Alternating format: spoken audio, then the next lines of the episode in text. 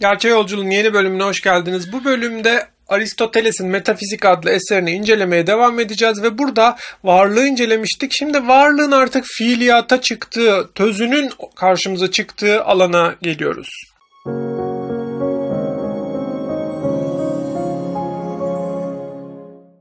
Aristoteles'te varlığın özünü, yani artık varlığın tözünü yansıttığı, kendisini fiili olarak gösterdiği, eyleme dönüştüğü alandayız. Metafizik kavramının içinde bunu inceleyeceğiz.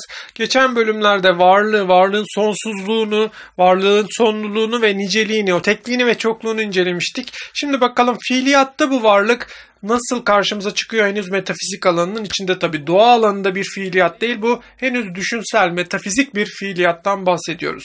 Doğal bir nesne hayvanlar ve kısımlarında olduğu gibi madde ve formun birleşmesinden meydana gelir. Töz bir yandan en son dayanak, başka hiçbir şeyin yüklemi haline getirilemeyendir. Töz öte yandan özü bakımından ele alınan bir birey olarak maddeden ayrılabilen şeydir. Yani her varlığın şekil veya formudur. Her varlığın maddi olmayan ama şekli ve formu olan, o düşünsel olan kısmı bize töz kavramını vermektedir. Töz bakımından değişme mutlak anlamında oluş ve yok oluştur. Nicelik bakımından değişme, büyüme, küçülme, nitelik bakımından değişme, başkalaşma, yer bakımından değişme ise yer değiştirmedir. Töz ise gördüğünüz gibi o şeyin özünü oluşturuyor ve tözü değiştiği zaman artık o şeyin yok olduğunu söylemek zorundayız. Bu satırlardan da bunu görüyoruz. Öğeler potansiyel olarak mı vardırlar yoksa bir başka tarzda mı? Eğer onlar başka bir tarzda var iseler ilkelerden önce gelen bir varlığın olması gerekir.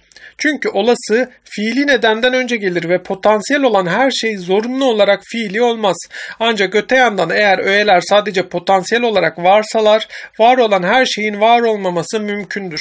Fiili olmadan önce bir potansiyel varlık var, değil mi? O potansiyel varlık kavramında daha önceki videolarda incelemiştik. O şeyin potansiyelini ortaya çıkarıyor ama artık töz olarak karşımıza çıkan varlık fiili bir varlıktır. Yani üzerine konuşabildiğimiz ya da onu zihnimizle görebildiğimiz bir varlıktır. Sadece soyut bir potansiyel bir varlık değil, artık fiiliyat alanında, töz alanında karşımıza çıkan varlık. Oluşa tabi varlıklar potansiyel olandan bilfiil olana geçişi meydana getiren neden, fail nedenden başka nedir? Çünkü potansiyel kürenin bilfiil küre olmasına meydana getiren neden birinin veya diğerinin özünden başka bir şey değildir. Ancak iki çeşit madde vardır: akılsal madde ve duyusal madde.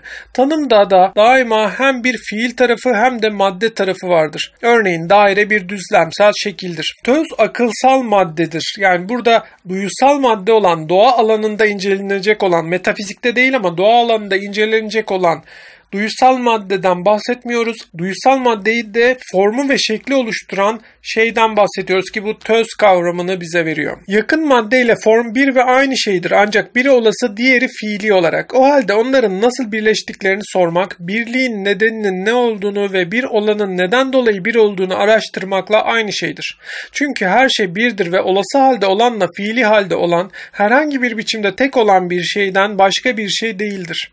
Bundan dolayı buradan olasılıktan fiile geçişi meydana getiren etkenin fiiliden başka bir neden mevcut değildir. Maddesi olmayan şeylere gelince onların hepsi mutlak olarak ve özleri gereği birdirler. Şimdi tözsel şey, yani duyusal maddeden farklı olarak tözsel madde ya da tözsel varlık, ki bu akılsal varlık demektir, bire ulaştırır bizi. Yani çoka dağılmıştır. Mesela doğada maddeler çoka dağılmıştır ama bunların tözleri bizi bire götürür. Akılsal maddeleri, akılsal formları, tözleri bizi bire götüren şeydir. Fiilin dışında hiçbir eserin meydana gelmediği, bütün durumlarda fiil etkenin kendisinde bulunur. Böylece görme, gören öznede, bilim, bilginde, hayat ruhtadır. Yine bundan dolayı mutluluk da ruhtadır. Çünkü o belli bir hayat tarzıdır. O halde tözün, formun fiil olduğu açıktır. Bu kanıtlamaya göre fiilin töz bakımından olasıdan önce geldiği açıktır. Ve daha önce söylediğimiz gibi ilk ezeli ebedi hareket ettiriciye ulaşılıncaya kadar bir fiil her zaman için zaman bakımından bir başka fiilden önce gelir. Ancak fiil daha temel bir anlamda da önce gelir. Gerçekten ezeli ebedi varlıklar töz bakımından, yok oluşa tabi varlıklardan öncedirler. Öte yandan ezeli ebedi hiçbir şey potansiyel olarak var değildir. Çünkü her güç aynı zamanda çelişkili eylemlerin gücüdür. Ezeli ebedi varlıklar, tözsel varlıklar ya da idealar burada her zaman fiili varlıktan önce geliyorlar. Fiili varlık da olası olandan farklı bir şey. Yani olası olan potansiyel olarak olası bir şey değil mi? O varlık alanını ilgilendiriyor ama töz alanında artık olasılıktan söz etmiyoruz. Olasılık karşımıza çıkmıyor. Burada kesinlik var çünkü fiili olarak artık o şey var. Tözsel olarak var olan bir şey fiili olarak var demektir. Bugün bilim kavramı karşımızda hep olasılığı çıkarıyor değil mi? Deneyler sonucunda ulaşılan olasılıklar. Oysa gerçek bilim tözsel olanı yani zorunlu olanı, fiili olanı bilmekle ilgilidir. Olası olanı, olası bilgiye ulaşmak bizi bilgiye götürmez. Bunu da metafiziğin ileriki videolarında Aristoteles'in olasılık ve rastlantı kavramını nasıl ele aldığını tekrar değineceğiz. Hareket ettiricinin fiili, hareket edenin fiilinden başka bir şey değildir. O her ikisinde de fiili olmak zorundadır. Çünkü hareket ettirici potansiyel olarak göz önüne alındığında hareket ettirici, bil fiil olarak göz önüne alındığında hareket edendir.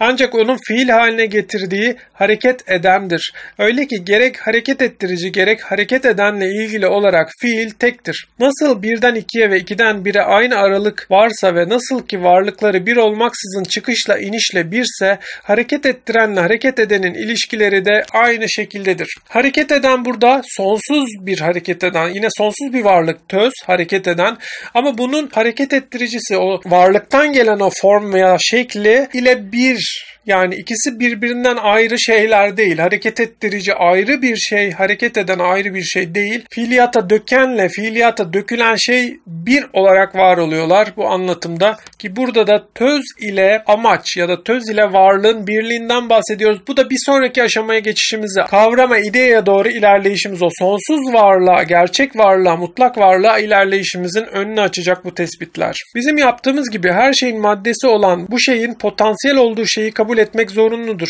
Bizim karşı çıktığımız kuramı ileri süren kişi ise bundan başka potansiyel bir varlık ve bir töz olan, özü gereği bir varlık olmayan bu şeyin doğasını bize tanıtmak istemiştir ve onun göreli olan olduğunu söylemiştir. Bu tıpkı onun nitelik olduğunu söylemesi gibidir. Oysa görelilik, nitelik gibi ne potansiyel olan ne de var olan bir şeydir. Gerçekte o varlığın kategorilerinden biridir. Yine rastlantısallık ya da görelilik bize tözsel ilişkinin gerçekliğini vermiyor. Bize mutlak kavram gerekiyor. Mutlak hareket ettirici gerekiyor.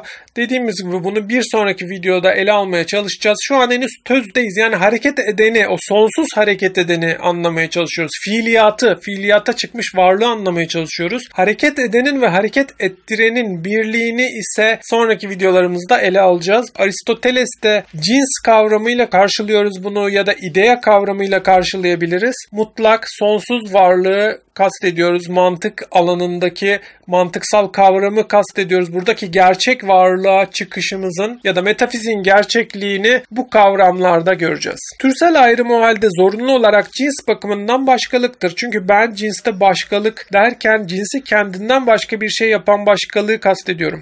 O halde bu başkalık bir karşıtlık olacaktır. Tümevarım sayesinde de bunu görmek mümkündür. Çünkü her şey zıtlarla bölünür. Tür bakımından başkalık şundan ibarettir. Aynı cinse ait olmak, karşıtlar olmak ve bölünmezler olmak. Buna karşılık bölünemez olmakla birlikte karşıtlar olmayan varlıklar ise tür bakımından aynı olan varlıklardır. Bölünmezler olmak diyoruz. Çünkü bölme esnasında bölünmezlere ulaşmadan önce ara aşamalara da karşıtlıklar ortaya çıkar. Günümüz filozofları daha ziyade tümelleri töz mevkine yükseltmektedirler. Çünkü cinsler tümellerdir ve bu filozofların araştırmalarının diyalektik soyut özelliğinden ötürü kendilerini tözler ve ilkeler olarak ortaya koymak eğiliminde oldukları cinsler tümellerdir. Ancak eski filozoflar için tözsel bireyler, şeyler örneğin ateş ve topraktır. Onlar da ortak olan şey yani cins değildir. Burada cins kavramıyla birlikte artık tümelliğe ilerliyoruz. Yani cins aslında o şeylerin, o tözsel şeylerin birliğe yükselişini karşımıza getiriyor Aristoteles'te. Bunu da bir sonraki videoda daha detaylı inceleyeceğiz. Bu videomuzda soyut bir varlıktan değil artık fiiliyata geçmiş varlıktan, fiiliyata geçmiş metafizik varlıktan dikkat edin. Bahsetmiş olduk ve töz kavramını Aristoteles'in nasıl ele aldığını görmüş olduk. Bundan sonra bu tözün ve varlığın, potansiyel varlığın nasıl idealliklerine ulaştıklarını bilimsel kavramda nasıl doruklarına, mutlak kavrama nasıl ulaştıklarını ileriki videolarda ele alacağız. Bu arada siz de aşağıda linkini vermiş olduğum felsefe ansiklopedisi şeması üzerinden ele aldığımız kavramların yerlerini ve birbirleriyle ilişkilerini inceleyebilirsiniz. Unutmayın, bu şema bizi gerçeğe ulaştırabilecek yegane yoldur. Videolarımı beğendiyseniz felsefenin daha fazla insana ulaşabilmesi için onları sosyal medyanızda paylaşarak bana destek olabilirsiniz.